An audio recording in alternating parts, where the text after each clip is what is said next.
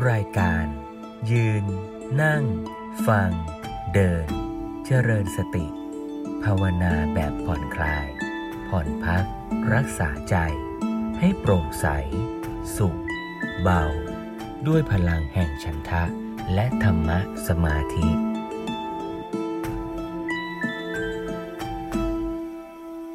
อย่าประมาทศักยภาพของตัวเองการที่เรา underestimate ตัวเองคิดว่าเราทำไม่ได้หรอกนะมันก็ยิ่งบล็อกเราให้อยู่ในเซฟโซนเดิมๆที่เราคิดว่าเราทำได้เท่านี้แหละออกจากโซนนี้ไปแล้วออกจากความเชี่ยวชาญชำนาญเฉพาะด้านที่เราเคยทำแล้วฉันคงทำไม่ได้หรอกเราก็เลยขีดเส้นบล็อกตัวเองอยู่กับความสามารถเดิมๆเท่าที่เราทำได้แล้วเราก็ไม่ฝึกฝนไม่เรียนรู้ไม่พัฒนาต่อแต่ถ้าเราลองเปิดใจว่าศักยภาพของมนุษย์เนี่ยมันฝึกได้นะการฝึกจิตฝึกสมาธิก็อย่างนั้นนะโยมบางทีเราก็ฟังบอกโอ้การฝึกสมาธิจนใจมันสงบจนนิ่งจนเข้าฌานจนไม่มีนิวรณ์มันจะเป็นไปได้ยังไงฉันนั่งมันก็ฟุ้งทุกทีฉันนั่งมันก็ง่วงทุกทีก็ถูกโยมมันก็เป็นอย่างนั้นแหละเพียงแต่ว่าเมื่อฝึกมันก็ดีขึ้นก็เหมือนเราฝึกออกกำลังกายน่ะตอนแรกเราก็ไม่มีกล้ามเนื้อไม่มีซิกแพคไม่มีกล้ามเนื้อที่แข็งแรงแต่ค่อยๆฝึกไปฝึกไปมันก็ค่อยๆดีขึ้นดีเท่าที่มันจะได้น่ะแต่มันต้องลงมือฝึกมันไม่ได้มาเปล่าๆมันไม่ได้มาง่ายๆแล้วสิ่งสำคัญก็คือในระหว่างที่เราฝึกไปเนี่ยเรามีความสุขในระหว่างทางแห่งการฝึกด้วยหรือเปล่าหลวงพ่อสมเด็จพูดเรื่องนี้เหมือนกันนะว่าการเรียนรู้เนี่ยทำยังไงจะให้เด็กหรือผู้เรียนไม่ต้องเป็นเด็กใครก็ต้องเป็นผู้เรียนทั้งนั้นถูกไหมโยม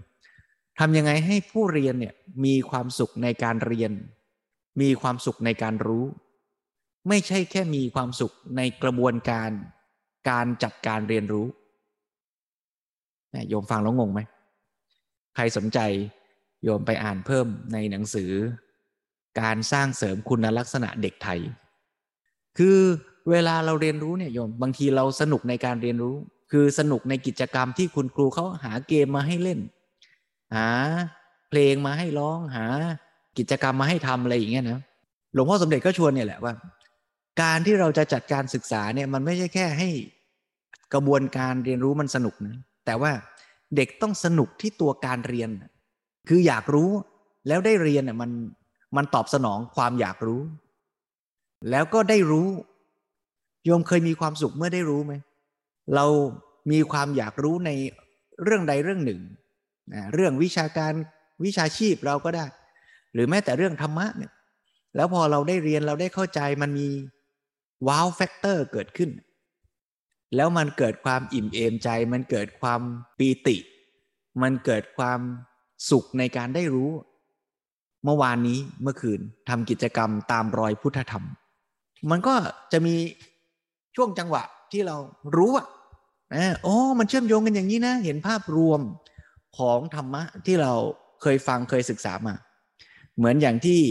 ในกิจกรรมยืนนั่งฟังเดินเจริญสติเมื่อต้นเดือนมิถุนาเป็นต้นมาเนี่ยถ้าใครมีแรงก็ชวนฟังย้อนหลังนะถ้าใครยังไม่ได้ร่วมกิจกรรมช่วงต้นมิถุนาเนี่ยก็ฟังธรรมบรรยายของหลวงพ่อสมเด็จในชุดจากจิตวิทยาสู่จิตภาวนาเนี่ยไล่มาเรื่อยๆหลวงพ่อสมเด็จก็เล่าให้เห็นชวนให้เห็นภาพรวม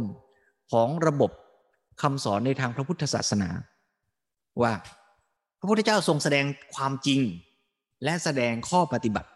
ความจริงเรียกว่าธรรมะข้อปฏิบัติอยู่ในชุดเรียกว่าวินัยก็แล้วกันนะเพราะฉะนั้นคำเรียกพุทธศาสนาอีกแบบหนึ่งก็จะเรียกว่าธรรมวินัยนะเช่นเขาถามกันว่าท่านบวชในธรรมวินัยของใครพระก็ตอบว่าบวชในธรรมวินัยของพระสมณโคดมนี่เป็นต้นนะหรือว่าพระสัมมาสัมพุทธเจ้าเพราะฉะนั้นสิ่งที่พระเจ้าทรงแสดงก็คือธรรมะกับวินัยธรรมะนี่คือความจริงที่มีอยู่แล้วแล้วพระเจ้าไปค้นพบนะค้นพบว่าชีวิตคืออะไรชีวิตเป็นยังไงชีวิตมันมี process กระบวนการเป็นไปยังไงแล้วเป้าหมายสูงสุดที่มนุษย์จะไปถึงได้มันคืออะไรอันนี้คือตัวความจริงของชีวิตมันเป็นอย่างนั้นเหมือนเราพูดว่าน้ำคืออะไรน้ำเนี่ยมันจะมีอุณหภูมิได้สูงสุดแค่ไหนน้ำนี่มันจะมีอุณหภูมิสูงสุดได้มันมีกระบวนการยังไงต้องทำยังไง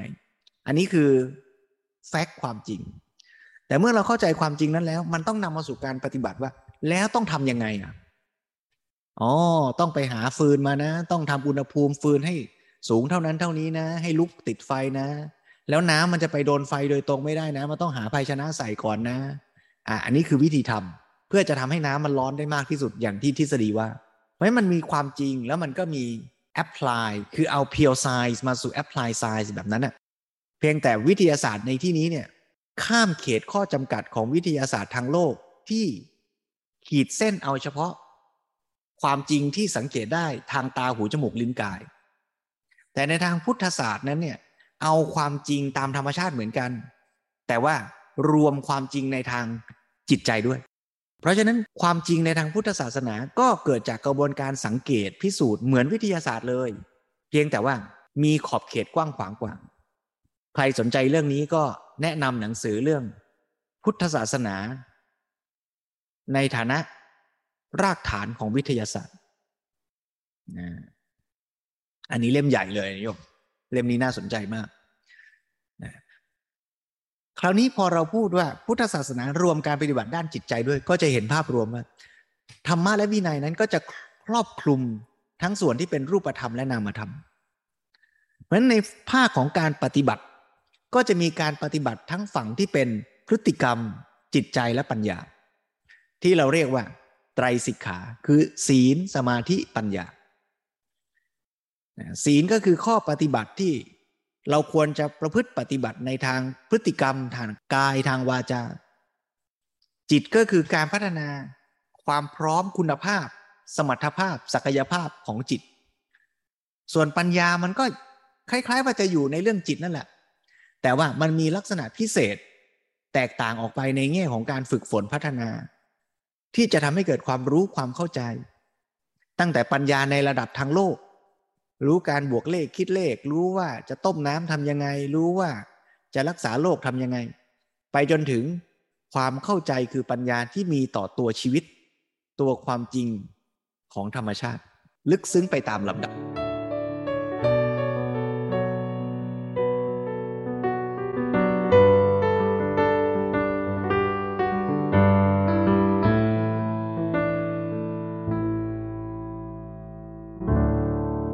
ที่เราได้ฟังธรรมเมื่อวันอาทิตย์ที่แล้วเนี่ย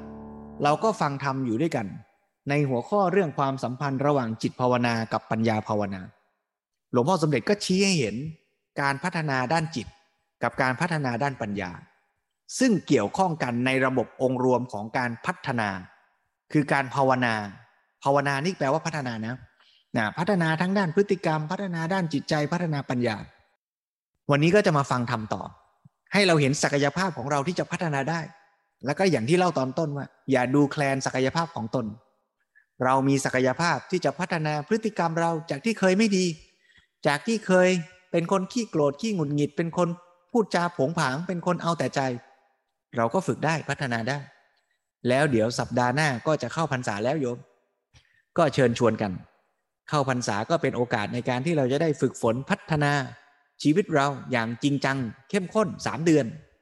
พระก็ศึกษาฝึกฝนเต็มที่ญาติโยมก็ร่วมกันนั่นไหนอยากจะปฏิบัติละเลิกสิ่งที่ไม่ดีเลิกบุหรี่เลิกเหล้าเลิกขี้หงุดหงิดเลิกใช้สอยฟุ่มเฟือย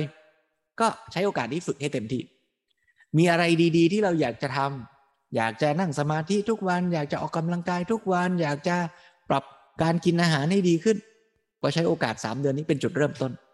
นะเริ่มแล้วอาจจะทำต่อไปทั้งชีวิตเลยก็น่าอนุโมทนาในพรรษาถ้าโยมทำเองคนเดียวที่บ้านแล้วรู้สึกว่ากำลังใจอาจจะไม่เข้มข้นพอก็จะชวนโยมร่วมกิจกรรมที่วัดในช่วงเข้าพรรษาทั้งกิจกรรมยืนนั่งฟังเดินเจริญสตินี่ก็มีทุกอาทิตย์แล้วก็มีวันพระสุดสัปดาห์ออนไลน์มีสงบสติอารมณ์นะก็ชวนกันมาฝึกฝนพัฒนาจิตและปัญญา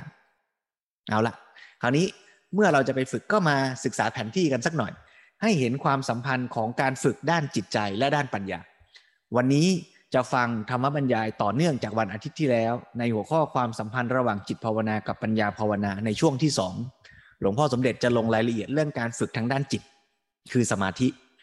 แล้วก็จะเชื่อมโยงไปสู่ปัญญาแล้ววันอาทิตย์หน้านี่ไฮไลท์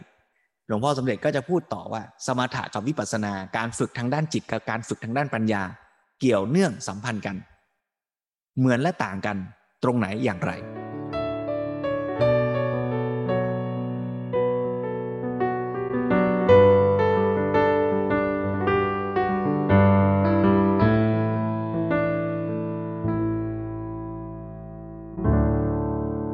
เชิญชวนญาติโยมทุกท่านได้ตั้งจิตตั้งใจสดับรับฟัง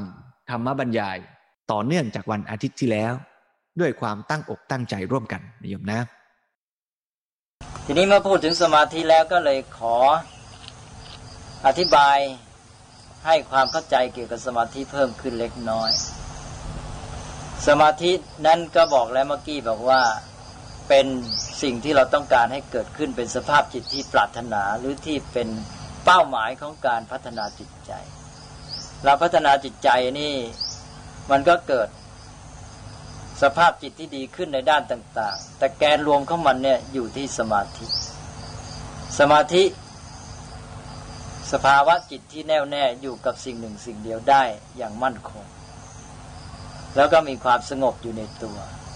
แล้วมันจะประกอบด้วยคุณสมบัติอื่นๆที่ดีงามอีกมากมายเช่นสติเป็นต้นทีนี้สมาธินั้นมีคุณค่าอย่างไรสภาพจิตที่ว่าแน่วแน่มีอารมณ์เป็นอันหนึ่งอันเดียวหมายความว่ากำหนดจับอยู่กับสิ่งเดียวได้มันจะมีคุณภาพที่สำคัญคือหนึ่งมันมีพลังจิตที่เป็นสมาธิ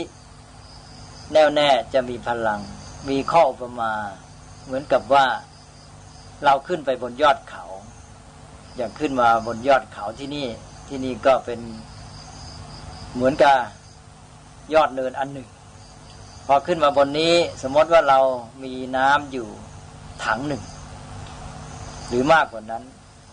สมมติว่าเราเทน้ำถังนั้นลงไปเราเทโดยวิธีที่สาดกระจายออกไปน้ำทั้งถังนั้นหรือแม้แต่ว่ามากกว่านั้นก็จะไม่ค่อยมีความหมายอะไรเลยมันจะกระจายพร่าไปหมดแต่ทีนี้สมมติว่าเราทำเป็นร่องน้ำเป็นรางแล้วก็เทน้ำถังใหญ่ลงไปน้ำนั้นจะไหลไปทางเดียวเมื่อน้ำไหลไปทางเดียวแล้วจะพุ่งแรงมีกำลังสามารถพัดพาเอาสิ่งที่ขวางหน้ามันไปได้อันนี้จิตใจก็เช่นเดียวกันถ้าเราคิดสิ่งโน้นสิ่งนี้วุ่นวายฟุ้งซ่านไปมันก็ไม่มีกำลังแต่ถ้าหากว่าจิตนั้นอยู่กับสิ่งหนึ่งสิ่งเดียวที่เรากำหนดได้แน่วแน่ลงไปแล้วมันก็มีกำลังมากอันนี้เป็นสภาพจิตที่เป็นสมาธิมีคุณภาพประการที่หนึ่งอย่างนี้ทีนี้ต่อไปประการที่สองสภาพจิตที่เป็นสมาธิแน่วแน่แล้วก็เกิดความสงบความสงบนี้ในตัวของมันเองก็มีภาวะที่เป็นคุณสมบัติที่ดีก็คือจะมีความสุขเมื่อจิตใจสงบสบายก็จะมีความสุขอันนี้เป็นคุณภาพหรือคุณสมบัติที่ดีอยู่ในตัวของมันเองเพราะว่าความสงบสุขของจิตใจนี่เป็นสิ่งที่คนปรารถนาอยู่แล้วแม้แต่เพียงได้ความสงบสุขของจิตใจนี้ก็นับว่าเป็นการได้สิ่งที่เป็นเป้าหมายอย่างหนึ่งของการเจริญสมาธิแต่ว่าคุณค่าของสมาธิไม่ใช่อยู่เพียงเท่านั้นประการต่อไปที่สำคัญซึ่งท่านถือว่าสำคัญที่สุดก็คือคุณค่าที่จะนำไปสู่การพัฒนาปัญญาอย่างที่กล่าวเมื่อกี้ว่าเป็นบาดฐานหรือเป็นพื้นฐานในการที่จะพัฒนาปัญญาต่อไปสภาพจิตที่เป็นสมาธินี้ท่านเรียกว่าเป็นสภาพจิตที่เหมาะกับงานหรือเหมาะกับการใช้งานภาษาพระเรียกว่านุ่มนวลควรแก่งานหมายความว่ามันยืดหยุ่นปรับเปลี่ยนมันนุ่มนวลเหมาะกับการที่จะนำไปใช้ประโยชน์ความจริงการนำจิตไปใช้ประโยชน์นั้นก็ใช้ทั้งในทางพลังจิตเองก็ได้ใช้ในทางปัญญาก็ได้หมายความว่าจิตนี้มันเหมาะกับการใช้งานแล้วก็เอาไปใช้ในทางพลังจิตก็มันก็จะไปออกไปด้านหนึ่งหรือเราจะใช้ในทางปัญญาก็เอาไปคิดพิจารณาสิ่งต่างๆอย่างที่ว่ามาแล้วแม้แต่ว่าในชีวิตประจำวันอย่างที่ยกตัวอย่างเบื้องต้นเรานั่งฟังปาฐกถานี้ถ้าไม่มีสมาธิมันก็ฟังไม่รู้เรื่องไม่เข้าใจชัดเจนหรือความเข้าใจนั้นไม่สืบต่อรู้เรื่องไม่หมดไม่ทั่วทีนี้ในเรื่องของการเจริญวิปัสสนาปัญญาในระดับสูงที่พัฒนาอย่างสุดยอดกันเช่นเดียวกันก็ต้องการจิตที่เหมาะกับงานซึ่งเป็นสมาธินี้เมื่อจิตเป็นสมาธิท่านเรียกว่าเป็นจิตที่เหมาะกับการใช้งานก็เป็นการใช้งานในทางปัญญาพินิจพิจารณาเรื่องอะไรต่างๆก็จะรู้เข้าใจตามความเป็นจริงก็รวมความว่าเราต้องการที่จะใช้ปัญญาที่พัฒนาอย่างสูงถึงที่สุดมีปัญญาที่พิจารณาอย่างลึกซึ้งถึงที่สุดก็ต้องการสภาพจิตที่ดีที่สุดเช่นเดียวกันก็ต้องการสมาธิอย่างแนบสนิท นี่ก็ให้เห็นความสัมพันธ์ระหว่างจิตใจกับปัญญาแม้ในระดับที่สูงสุดถ้าหากว่าเราจะพัฒนาแต่จิตใจอย่างเดียวจิตใจมันก็มีคุณสมบัติมากมายเช่นว่าเราอาจจะมีคุณธรรมต่างๆมีความเมตตากรุณามีศรัทธาเป็นต้นมันก็เป็นคุณสมบัติที่อยู่ในใจเราอาจจะมีสมรรถภาพจิตมีความเข้มแข็งของจิตใจมีความกล้าหาญมีความเพียรพยายามมีความอดทนสู้กับกิจการงานต่างๆไม่ท้อถอยแล้วมีสติเป็นต้นเราก็มีคุณสมบัติของจิตที่ดีงามหรือแม้แต่ว่าเราสามารถทำจิตให้สงบมีความเข้มแข็งมั่นคงและจิตสงบแน่วแน่ด้วยสมาธิเราก็มีความสุขสบายก็ดูเหมือนว่าจะพอแก่ความต้องการเข้าถึงจุดหมายของการพัฒนาจิตแต่ที่จริงนั้นถ้าดูให้ดีแล้วมันยังไม่ถึงจุดหมายสภาพจิตที่เป็นอย่างนั้นมันจะมีเชื้อของความไม่รู้อยู่ข้างในเป็นตัวที่แฝงอยู่ตลอดเวลาความไม่รู้เข้าใจต่อชีวิตของตนความไม่รู้เข้าใจต่อโลกสภาพแวดล้อมซึ่งจะออกผลมาเป็นการที่จะวางใจวางท่าทีไม่ถูกต้องการปฏิบัติต่อสิ่งทั้งหลายไม่ถูกต้องการแก้ปัญหาไม่ได้อะไรต่างๆเหล่านี้มันจะมีอยู่แฝงอยู่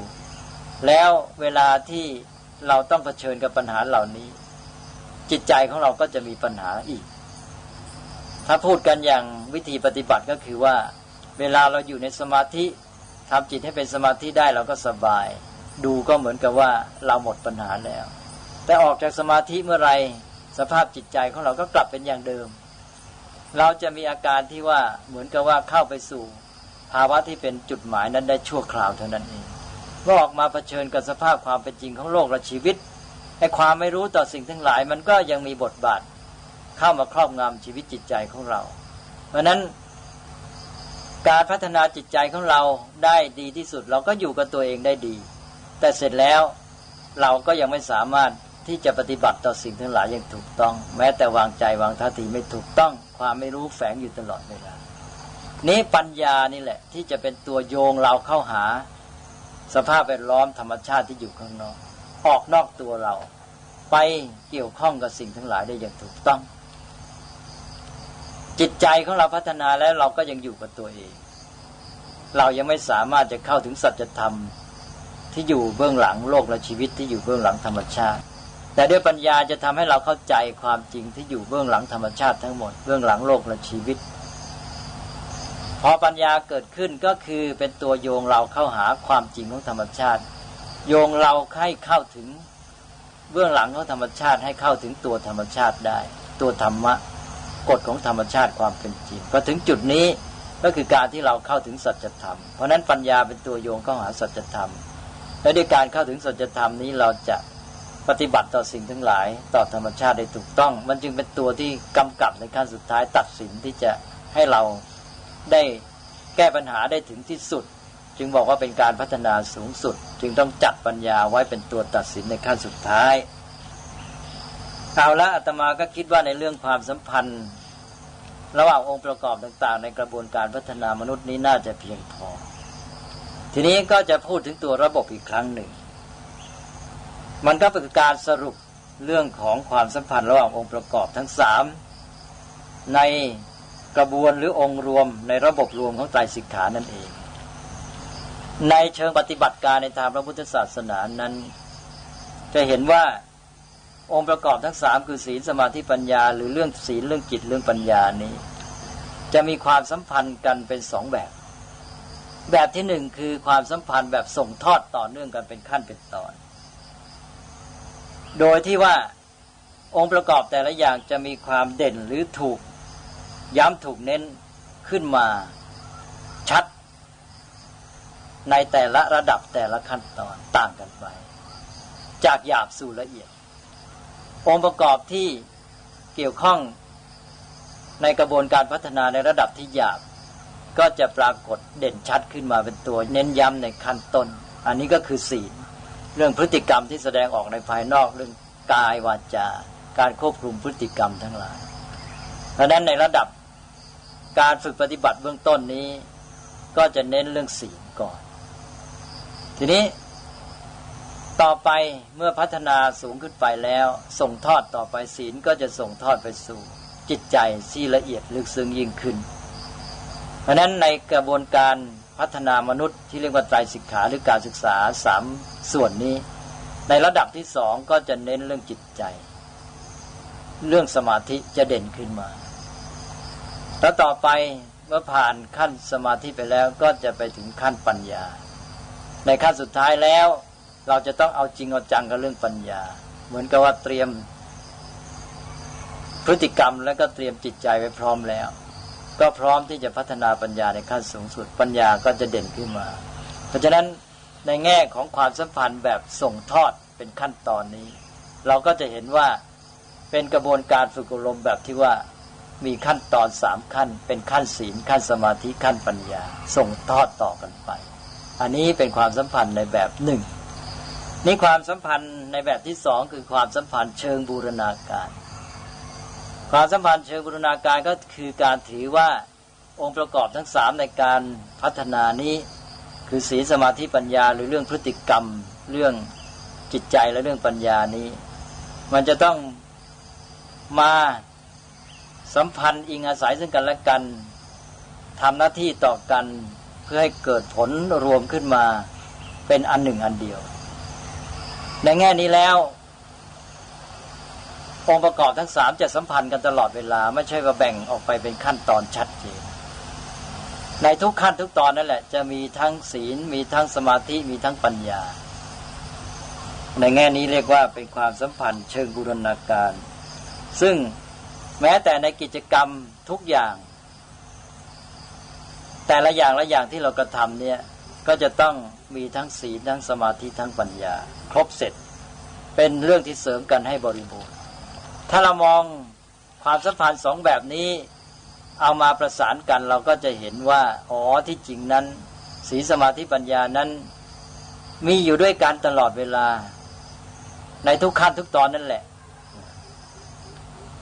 ตั้งแต่ต้นทีเดียวในการปฏิบัติในการพัฒนาก็มีทั้งศีลมีทั้งสมาธิทั้งปัญญาเกี่ยวข้องโยงกันอยู่เสริมกันไปเรื่อยจนกระทั่งถึงที่สุดแต่ว่ามันจะปรากฏออกมาภายนอกเด่นชัด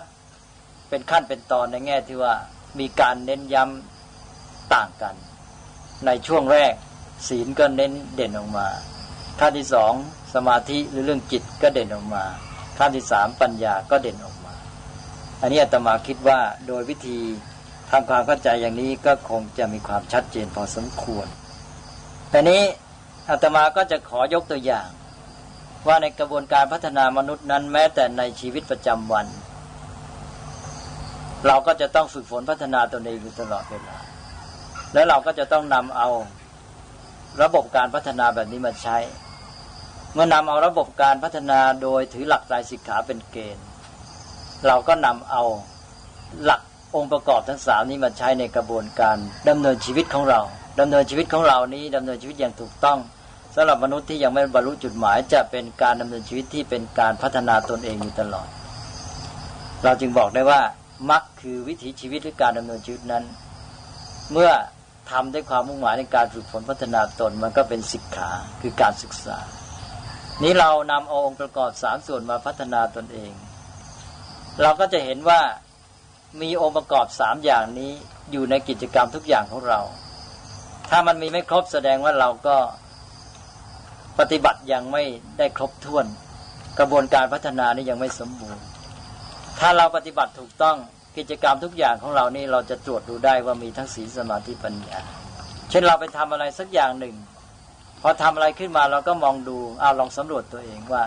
1ในแง่ศีลพฤติกรรมของเรานั้นเป็นพฤติกรรมที่ไม่เบียดเบียนผู้อื่นไม่เป็นโทษภัยแก่สังคมแต่อาจจะเป็นพฤติกรรมที่เกื้อกูลเป็นประโยชน์แก่เพื่อนมนุษย์ช่วยเหลือเกื้อกูลทำให้สังคมอยู่เป็นสงบสุขเราก็มองดูคุณค่าของการกระทำของเราในแง่พฤติกรรมทางสังคมว่าเป็นยังไงนี่ก็เป็นการสำรวจในแง่ศีลต่อไปในการกระทำนั้นจิตใจของเราเป็นยังไง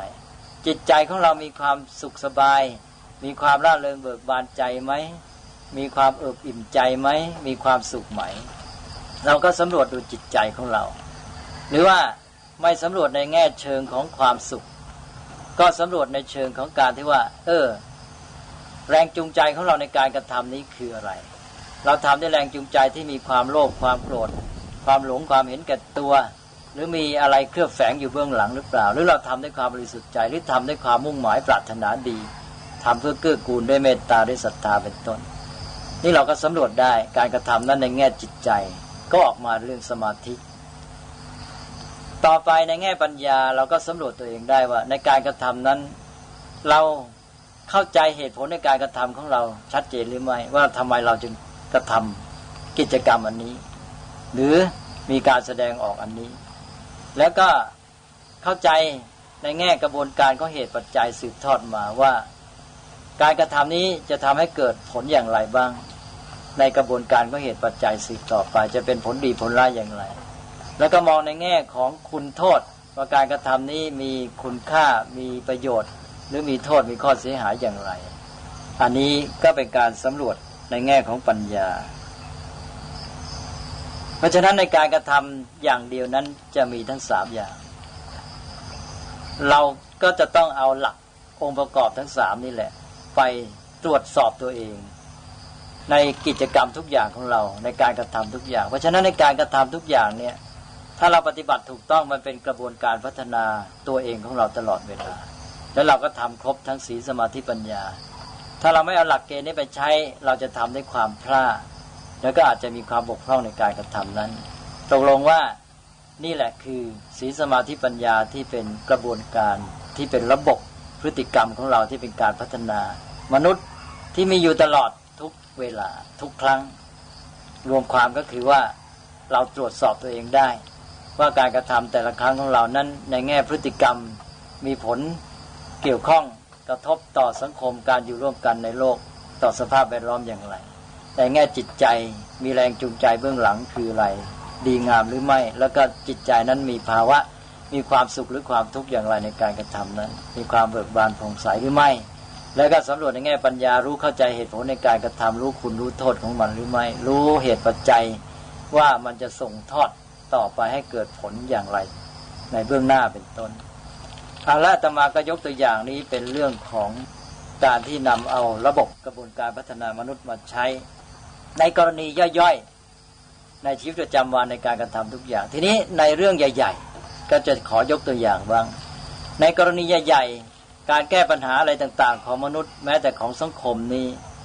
เมื่อว่าตามหลักของไตรสิกขานี้ก็จะต้องนำเอาหลักทั้ง3ประการหรือองค์ประกอบทั้งศีลสมาธิปัญญาไปใช้ให้ครบการแก้ปัญหาของมนุษย์จึงจะสำเร็จได้ขอยกตัวอย่างเรื่องการแก้ปัญหาเกี่ยวกับการทำลายสภาพแวดล้อมหรือการอนุรักษ์ธรรมชาติที่เรากำลังสนใจกันมากในปัจจุบันในสังคมปัจจุบันนี้มีการคิดแก้ปัญหาเรื่องนี้กันมากแล้วเสร็จแล้วบางทีก็ไปเถียงกันพวกหนึ่งก็จะใช้วิธีการทางปัญญาให้รู้ให้เข้าใจว่าการทำลายป่ามีโทษอย่างไรทำแล้วเสียหายอย่างไรมันจะกลับมาทำลายมนุษย์อย่างไรบางพวกก็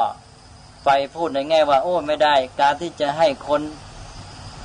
รักษาธรรมชาติอนุรักษ์ธรรมชาติก็จะต้องให้มีความรักธรรมชาติทำไงจะให้เขารักธรรมชาติได้อะไรอย่างนี้หรือว่าบางคนก็มองไปในแง่พฤติกรรมจะต้องออกกฎหมายมาควบคุมพฤติกรรมคนลงโทษกันให้หนักอะไรต่างๆเหล่านี้ให้การศึกษาที่ทำให้มีการควบคุมพฤติกรรมได้ดีรู้จักละเว้นสิ่งที่เป็นโทษบางทีก็อาจจะเอาองค์ประกอบด้านปัญญามาสัมพันธ์กับเรื่องพฤติกรรมด้วยว่าให้รู้คุณโทษของการรักษาหรือทำลายป่าแล้วก็จะทำให้มาควบคุมพฤติกรรมอะไรต่างๆซึ่งก็บางทีก็เป็นการที่ว่าแยกออกไปต่างหากกันบ้างโดยใช้วิธีการอย่างหนึ่งอย่างใดหรือบางทีก็ประสานกันเข้ามาแต่ไม่ชัดเจนคือมันไม่มีหลักที่ออกมาเป็นระบบถ้าพูดในทางพุทธศาสนาแล้วเนี่ยเราพูดได้เลยว่าจะต้องเอาองค์ประกอบ3อย่างนี้เข้ามาประสานกันให้ครบไม่ใช่ใช้แต่อย่างหนึ่งอย่างเดียวการแก้ปัญหาโดยใช้วิธีอย่างหนึ่งอย่างเดียวนั้นไม่สามารถจะทำให้ได้สำเร็จผลแท้จริงอย่างพวกที่มุ่งทางความรู้เอาองค์ความรู้บอกว่าให้เขารู้ว่าทำลายธรรมชาตินี้มันมีผลเสียหายก่อให้เกิดความพินาศอย่างไรจนกระทั่งว่ามนุษยชาติอาจจะสูญสิ้นอะไรต่าง ถ้าเขารู้แล้วเขาคงจะแก้ไขไม่ทำนี่ก็อาจจะรู้ทางวิทยาศาสตร์เป็นต้นแต่เสร็จแล้วทั้งที่รู้นั่นแหละก็แก้ปัญหาพฤติกรรมไม่ได้ไม่สามารถเปลี่ยนพฤติกรรมของคนปัจจุบันนี้ส่วนมากรู้แล้วว่าการทำลายธรรมชาติมีโทษอย่างไรแต่เขาก็ไม่แก้ไขไม่แก้พฤติกรรมของตนเองที่เป็นการทำลายธรรมชาติแก้ด้วยกฎหมายคือออกกฎหมายมาบังคับควบคุมพฤติกรรมของคนทางกายวาจาในสังคมทำผิดก็ลงโทษก็แก้ไขไม่สำเร็จคนเราก็มีการทุจริตกันในแบบต่างๆเพราะนั้นมันเป็นการแก้ไขที่ไม่ครบกระบวนการไม่เป็นระบบ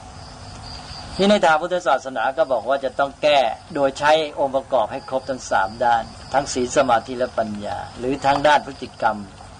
ด้านจิตใจและก็ด้านปัญญาหรือตัวความรู้ความเข้าใจก็เรียกว่าเป็น3ประสานองค์ประกอบ3อย่างโยงประสานเข้ามาหากัน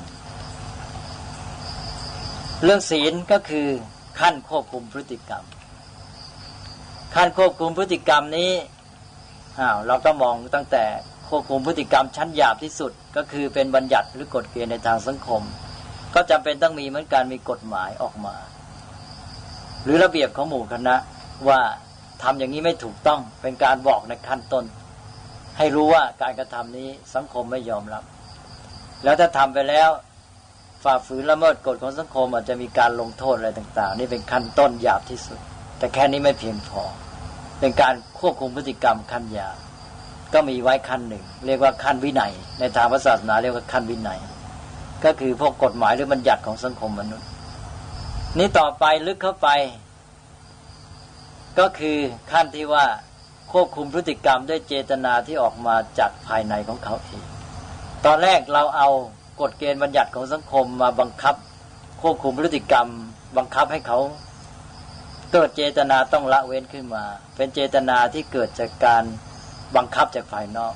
ทีนี้ให้เกิดเจตนาจากภายในเจตนาจากภายในก็คือเขาเองพยายามควบคุมพฤติกรรมทางกายวาจาของตนเองไม่ให้เกิดผลเสียเช่นไม่มาทำลายสภาพแวดล้อมซึ่งการที่จะเกิดการควบคุมจากเจตนาภายในนี่แหละตอนนี้มันจะโยงไปหาการพัฒนาด้วยองค์ประกอบข้ออื่นเช่นว่าจิตใจเขามีศรัทธาต่อพระศาสนาอาจจะเป็นกฎของศาสนาบอกมาว่าให้รักษาธรรมชาติหรือทำไปแล้วเป็นบาปอะไรต่างๆทำลายสัตว์มีชีวิตเป็นบาปอะไรต่างๆนี่เขาเชื่อเขาก็จะควบคุมพฤติกรรมของเขาด้วยเจตนาจากภายในของตนเองแต่รวมแล้วก็คือเป็นขั้นที่ควบคุมพฤติกรรมเหมือนกันเป็นขั้นที่เรียกว่าเป็นถึงตัวศีลที่แท้จริงแต่ทั้งหมดทั้งขั้นวินัยที่เป็นบัญญัติของสังคมแล้วก็ขั้นศีลที่เป็นเจตนาจากภายในนี้ก็รวมอยู่ในขั้นศีลด้วยกันนั่นแหละนี่เป็นขั้นที่1ซึ่งมนุษย์ก็จำเป็นทีนี้ต่อไปขั้นที่2ขั้นระดับจิตใจการแก้ปัญหาจิตใจจะทำยังไงมันก็ต้องแก้ไปให้ถึงที่สุดของจิตใจเป้าหมายของเราก็คือการอนุรักษ์ธรรมชาติจะทำอย่างไรในด้านจิตใจให้คนอนุรักษ์ธรรมชาติก็ให้เขามีความต้องการที่จะอนุรักษ์นี่เป็นเรื่องทางจิตใจแหละถ้าเขามีความต้องการที่จะอนุรักษ์เขาก็จะอนุรักษ์การกระทำก็เกิดขึ้นแต่ว่าความต้องการนั้นจะเกิดขึ้นอย่างไรก็สืบหาเหตุปัจจัยต่อไปก็จะมาถึงสิ่งที่คนส่วนมากพูดกันก็คือว่าก็ต้องรักธรรมชาติถ้าเขารักธรรมชาติเขาก็จะอนุรักษ์เขาก็ต้องการอนุรักษ์แล้วเขาก็จะอนุรักษ์ทีนี้ก็มีคำถามต่อไปอีกว่าทำไงจะรักธรรมชาติตอนนี้แหละที่มักจะไม่มีคำตอบกัน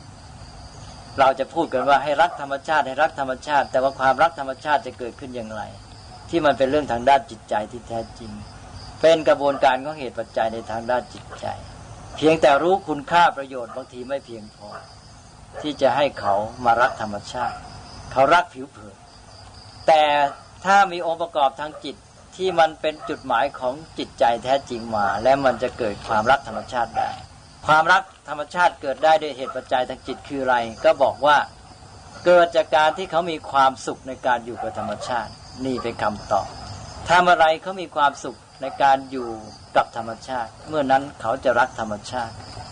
แล้วความรู้ความเข้าใจในคุณค่าของธรรมชาติมันจะมาเป็นตัวเสริมเอง ก็ยิ่งทำให้เขามีความสุขมากขึ้นถ้าเขามีความสุขในการอยู่กับธรรมชาติเขาก็จะรักธรรมชาติโดยอัตโนมัติอันนี้เป็นกระบวนการของเหตุปัจจัยในทางจิต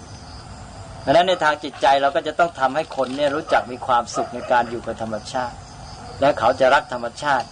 และเขาจะมีความต้องการที่จะอนุรักษ์ธรรมชาติและเขาก็จะอนุรักษ์ธรรมชาติแล้วจิตใจที่เป็นอย่างนี้ก็ออกผลไปสู่ขั้นศีลก็คือเขาจะควบคุมพฤติกรรมเขาในการที่จะปฏิบัติต่อธรรมชาติด้วย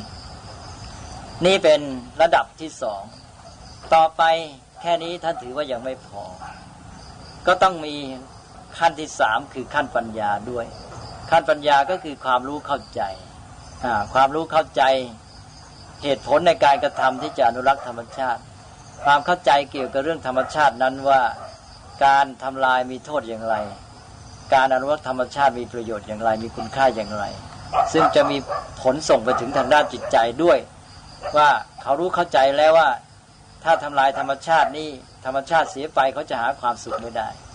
และถ้าหากว่ารักษาธรรมชาติอยู่เขาก็จะมีความสุขกับธรรมชาติได้ต่อไปแล้วแต่เขาต้องรู้เข้าใจตามเป็นจริงรู้วิธีที่จะรักษารู้เหตุปัจจัยในกระบวนการที่จะทำให้เกิดผลในการอนุรักษ์ธรรมชาติขึ้นมานี่ก็คือเป็นเรื่องของปัญญาตลอดถึงการที่ว่าความรู้เข้าใจที่เป็นพื้นฐานในเชิงทัศนคติเช่นทัศนคติในการที่ว่ามนุษย์นี้จะต้องพิชิตธรรมชาติหรือเอาชนะธรรมชาติถ้าหากว่ามนุษย์มีความเห็นอย่างนั้นปัญญาความเข้าใจของเขาบอกอย่างนั้นคือเขาไปเห็นว่าความสุขของมนุษย์เนี่ยอยู่ที่การพิชิตธรรมชาติได้เอาชนะธรรมชาติอย่างที่การพัฒนาของสังคมที่ผ่านมาเป็นอย่างนั้นการพัฒนาในยุคอุตสาหกรรมเนี่ยทำให้คนมองว่าความสุขของมนุษย์นี่จะสำเร็จได้ในการเอาชนะธรรมชาติถ้าเขามีความเห็นอย่างนี้นี่เป็นความเห็นในเชิงปัญญามีความรู้ความเข้าใจอย่างนี้ว่าความสุขของมนุษย์อยู่ที่การพิชิตธรรมชาติได้จัดการกับธรรมชาติตามประสงค์เพื่อเอาธรรมชาติมารับใช้บำรุงบำเรอมนุษย์ถ้าเขาเห็นอย่างนี้แล้วเขาก็จะมีทัศนคติที่ไม่ดีต่อธรรมชาติมองเห็นธรรมชาติเป็นศัตรูเป็นตัวขัดขวางความสุขอันนี้จะเป็นตัวขัดขวางที่ทำให้การอนุรักษ์ธรรมชาติไม่สำเร็จมันเป็นตัวที่มีความหมายเชิงทัศนคติเมื่อเกิดความเห็นอย่างนี้แล้วก็เป็นทัศนคติเป็นค่านิยมแล้วเขาก็จะมองเห็นว่าการทำลายธรรมชาติเป็นสิ่งที่ดีและอันนี้จะทำให้แก้ปัญหาได้ยากอย่างคนในยุคปัจจุบันเนี่ยเราได้ปลูกฝังกันมานานว่าให้เห็นว่าความสุขของมนุษย์เนี่ยจะเกิดขึ้นได้จากการที่พิชิตธรรมชาติและจัดการธรรมชาติเอาธรรมชาติมารับใช้บำรุงบำเรอมนุษย์ตามต้องการแต่ความรู้สึกทัศนคติความเข้าใจนี้แฝงอยู่ลึกซึ้งเพราะฉะนั้นการแก้ปัญหาการอนุรักษ์ธรรมชาติปัจจุบันจึงทำได้ยากเพราะได้ฝังความเข้าใจนี้มานานเพราะนั้นในขั้นพื้นฐานนี่จะต้องสร้างปัญญาที่จะมาแก้ทัศนคติอันนี้ด้วยให้รู้เข้าใจว่าชีวิตมนุษย์ที่ดีงามที่สูงสุดนั้นไม่ใช่อยู่ที่การเอาชนะธรรมชาติหรือจัดสรรธรรมชาติเบียดเบียนธรรมชาติแต่ว่ามันอยู่ในขอบเขตที่ว่ารู้จักพัฒนาตัวมนุษย์เองให้อยู่กับสิ่งทั้งหลายได้อย่างถูกต้องปฏิบัติต่อสิ่งเหล่านั้นอย่างถูกต้องการเอาชนะหรือพิชิตธรรมชาตินั้นมันก็เป็นส่วนหนึ่งของความเข้าใจที่ว่าจะต้องปรับให้พอดีคือมนุษย์จะต้องมีการจัดการกับธรรมชาติบ้างอันนั้นเป็นธรรมดาแต่มันจะมีขอบเขตอยู่ที่ว่ามนุษย์เองนั่นแหละจะปฏิบัติต่อสิ่งเหล่านั้นอย่างถูกต้องเพื่อให้เกิดผลดีแก่ชีวิตและสภาพแวดล้อมนั่นเองให้ดำรงอยู่ได้ด้วยดีดังนั้นขอบเขตที่ว่าการปฏิบัติถูกต้องเนี่ยเป็นสิ่งสำคัญไม่ใช่เอาขอบเขตไปอยู่ที่การพิชิตการพิชิตการเอาชนะมีขอบเขตคือการที่จะปฏิบัติให้ถูกต้องเพื่อให้เกิดผลดีต่อชีวิตและต่อธรรมชาตินั่นเองอันนี้ก็คือการที่ว่าเราจะมาพัฒนามนุษย์ในวิถีทางที่ถูกต้องก็เป็นอันว่าแม้แต่ปัญหาการอนุรักษ์ธรรมชาตินี้จะทำให้สำเร็จได้นี่จะต้องใช้หลักสามประสานคือการเอาองค์ประกอบของศีลสมาธิปัญญามาใช้ให้ครบนี้ก็เป็นตัวอย่างที่อาตมายกมาให้ดูนี่ก็จะขอผ่านไปสาระสำคัญในตอนนี้ก็ต้องการมุ่งให้เห็นว่าระบบไตรสิกขาหรือศีลสมาธิปัญญานั้นเป็นระบบที่องค์ประกอบทั้งหลายมีความสัมพันธ์กันทั้งในเชิงสืบทอดต่อเป็นขั้นตอนและก็ในเชิงบูรณาการ ที่อิงอาศัยสัมพันธ์เสริมกันให้บริบูรณ์เราก็จะได้นำหลักเหล่านี้มาใช้ในการพัฒนามนุษย์ในการเจริญภาวนาต่อไปทีนี้ตอนนี้เรามาเน้นในเรื่ององค์ประกอบในระดับที่2กับ3คือขั้นสมาธิและปัญญาคือขั้นจิตภาวนากับปัญญาภาวนาโดยที่เรามีความเข้าใจเป็นพื้นฐานอยู่แล้วว่าเราไม่ได้ละเลยมองข้ามความสำคัญของการพัฒนาระดับศีลแต่ตอนนี้เราลงลึกไปหมายความว่าในระดับพฤติกรรมนี้เราถือว่าพร้อมอยู่แล้วตอนนี้เราลงลึกไปในระดับจิตและปัญญาที่จบไปเป็นช่วงหนึ่งของธรรมบรรยายในหัวข้อเรื่องความสัมพันธ์ระหว่างจิตภาวนากับปัญญาภาวนา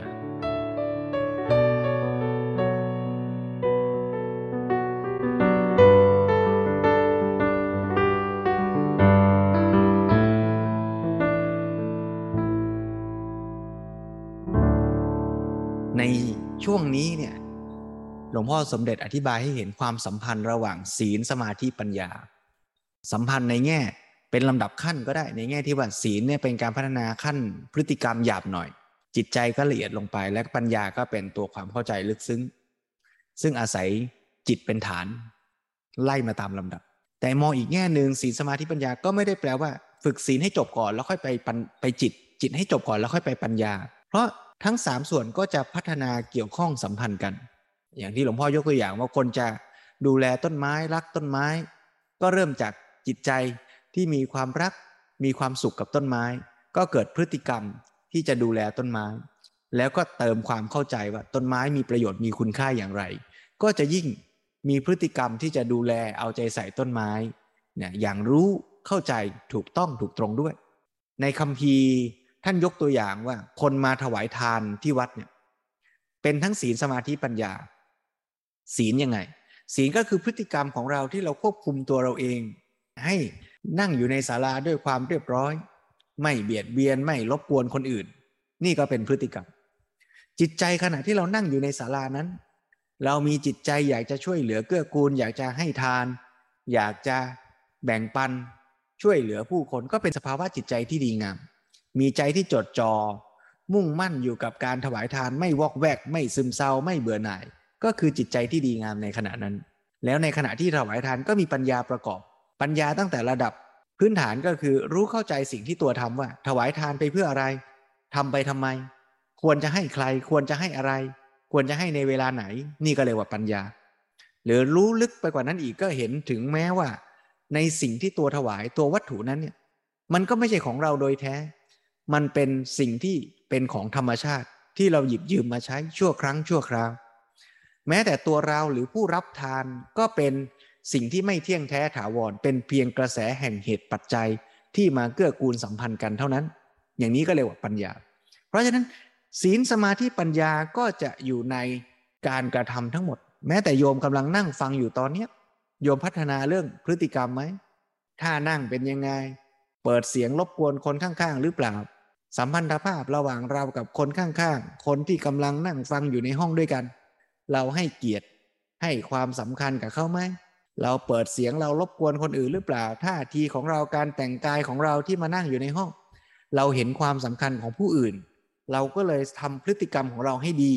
ให้เหมาะกับสังคมกับกาลเทศะนี่ก็เป็นเรื่องศีลสมาธิจิตใจขณะที่เรากำลังนั่งฟังธรรมนี่ล่ะซัดสายวอกแวกไหมซึมเศร้าเบื่อหน่ายหรือเปล่าจดจ่อตั้งใจฟังดีไหมปัญญาเกิดขึ้นไหมมีการพิจารณาเข้าใจความหมายในขณะที่ฟังอาจจะหงุดหงิดจิตใจที่หงุดหงิดเกิดขึ้นมีสติรู้ตัวนะรู้แล้วมีปัญญามีวิธีคิดจัดการกับมันได้ไหมปัญญาก็เกิดขึ้นในขณะที่หงุดหงิดบางทีเผลออาจจะมีพฤติกรรมทางกายมีการชักสีหน้ามีเสียงมีน้ำเสียงที่หงุดหงิดขุ่นเคืองไปสู่ผู้คนรอบข้างถ้าเรามีสติรู้ตัวทันเราก็จะควบคุมพฤติกรรมทางสีหน้าแววตาน้ำเสียงที่เราจะมีต่อผู้คนรอบข้างได้ดีขึ้นพฤติกรรมจิตใจปัญญาก็จะส่งผลสืบเนื่องต่อกันถ้ามันไม่ดีมันก็ส่งผลไม่ดีต่อกันถ้าเราตั้งใจจะพัฒนามันก็พัฒนาสืบเนื่องต่อกันอย่างนี้เพราะฉะนั้นก็เชิญชวนญาติโยมถ้ากิจกรรมตามรอยพุทธธรรมมาจัดที่วัดเนี่ยนะสมัยปีแรกๆเราเคยทำกิจกรรม อย่างหนึ่งโยมคือให้เวลา1ชั่วโมงไปทำอะไรก็ได้ที่วัดที่เป็นการเจริญไตรสิกขาศีลสมาธิปัญญาโยมก็ลองฝึกที่บ้านเอาลองก่อนนอนเนี่ยสามารถเจริญไตรสิกขาได้ไหมพัฒนาพฤติกรรมได้ไหมรู้ว่าควรนอนกี่โมงรู้ว่าควรดูแลสุขภาพช่องปากแปรงฟันยังไงรู้ว่าคนที่อยู่ร่วมกันกับเราเขาต้องการยังไงเราควรจะสื่อสารบอกพูดคุยให้อภัยขออภัยกันวันนี้ที่ทำอะไรผิดพลาดไม่เหมาะไม่สมพูดคุยกันด้วยดีวาจาเหมาะสมไม่รบกวนคนข้างบ้านไม่เปิดเพลงเสียงดังนี่เป็นพฤติกรรมแหละจิตใจเราก่อนนอนเป็นไงมีความสุขไหมมีจิตใจที่แช่มชื่นเบิกบานไหมวุ่นวายสับสนไหมงั้นนั่งสมาธิสักหน่อยดีไหมปัญญารู้เข้าใจทบทวนคุณค่าของชีวิตวันหนึ่งที่ผ่านมาแล้วพรุ่งนี้เราจะตั้งใจใช้ชีวิตเราให้ดีขึ้นยังไงดีนะมีการคิดพิจารณาวางแผนเตรียมการหรือจะเป็นการเจริญวิปัสสนาก็เอาเพราะฉะนั้นกิจกรรมวันนี้ไม่มีเวลานั่งสมาธิร่วมกันแต่ไม่เป็นไรให้การบ้านการบ้านวันนี้ก็คือว่าไม่ต้องทำในชั่วโมงให้ทำนอกเวลาก็คือหลังจาก20:30ไปแล้วนี่จนกว่าท่านจะเข้านอนให้ท่านเจริญไตรสิกขาทั้งพฤติกรรมจิตใจและปัญญาให้เต็มที่ดูซิว่าทำอะไรได้มั่งในช่วงเวลาคืนหนึ่งเนี่ยแค่ช่วงจะเข้านอนเนี่ยบางคนอาจจะฟังเสร็จปุ๊บปิดคอมแล้วเอนตัวลงนอนเลยเนี่ยก็ลองพิจารณาซิว่ามีการเจริญไตรสิกขาอยู่ในนั้นไหมถ้าเราลองพิจารณาอย่างนี้โยมจะเห็นว่าไตรสิกขาหรือการพัฒนาชีวิตองค์รวมหรือการดำเนินชีวิตตามแนวคำสอนของพระพุทธศาสนาหรือการดำเนินชีวิตตามหลักทางสายกลางที่เรียกว่ามรรคมีองค์ 8ก็คือเรื่องในทุกขณะย่างก้าวของชีวิตไม่ใช่ว่าเจริญมรรคมีองค์ 8เฉพาะตอนไปวัดไม่ใช่เจริญมรรคมีองค์ 8เฉพาะตอนเข้าคอร์สกรรมฐานแต่ทุกขณะในชีวิตคือการพัฒนาพฤติกรรมจิตใจและปัญญา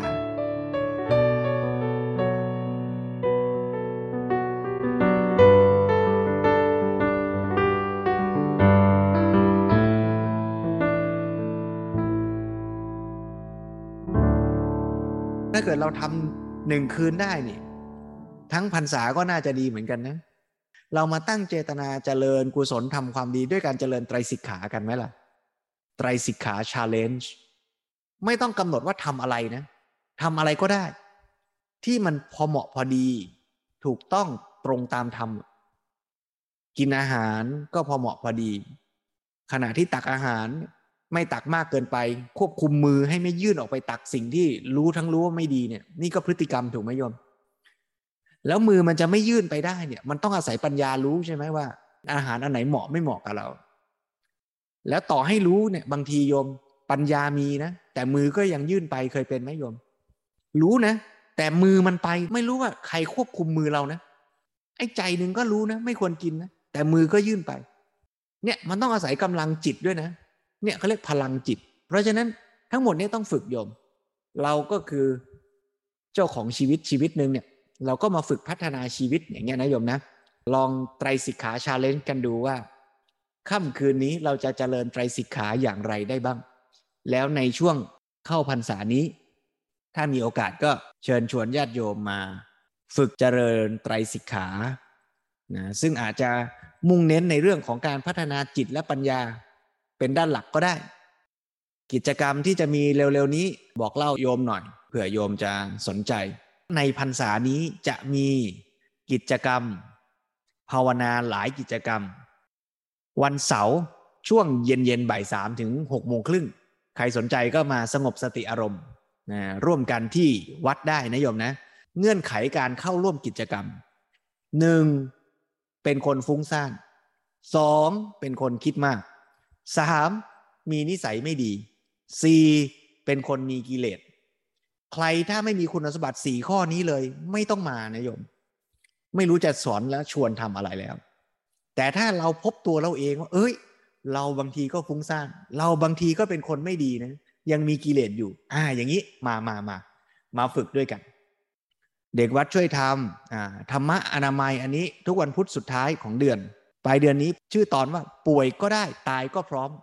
เตรียมตัวป่วยเตรียมตัวตายกันนะโยมนะ แล้วก็วันพฤหัสมีเรื่องเล่าจากพระสูตร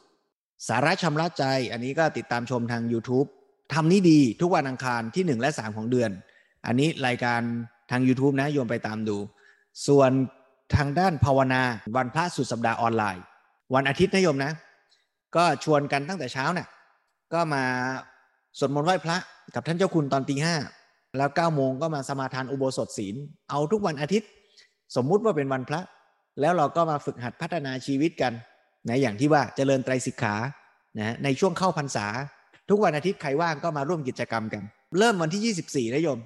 ช่วงเช้าเนี่ย9โมงก็จะมาสมาทานศีลที่วัดก็ได้นะที่ศาลาบำเพ็ญกุศลจะมาร่วมกิจกรรมที่วัดก็ได้หรือจะร่วมที่บ้านก็ได้ทดลองแบบไฮบริด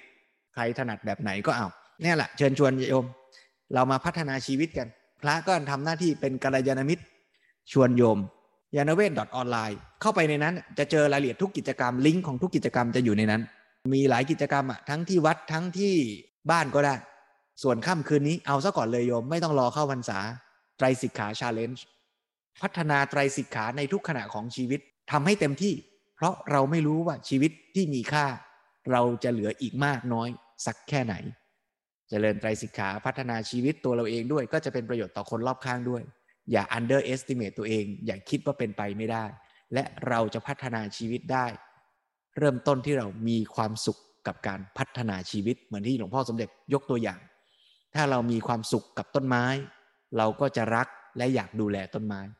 ถ้าเรามีความสุขกับชีวิตมีความสุขกับการเรียนการรู้และการพัฒนาชีวิตเราจะดำเนินชีวิตด้วยการมีความสุขจากการพัฒนาไม่ใช่มีความสุขจากการเสพบริโภคและเอารัดเอาเปรียบผู้อื่นรูปแบบความสุขจะพัฒนาและเปลี่ยนไปยืนนั่งฟังเดินเจริญสติด้วยพลังแห่งฉันทะและธรรมะสมาธิ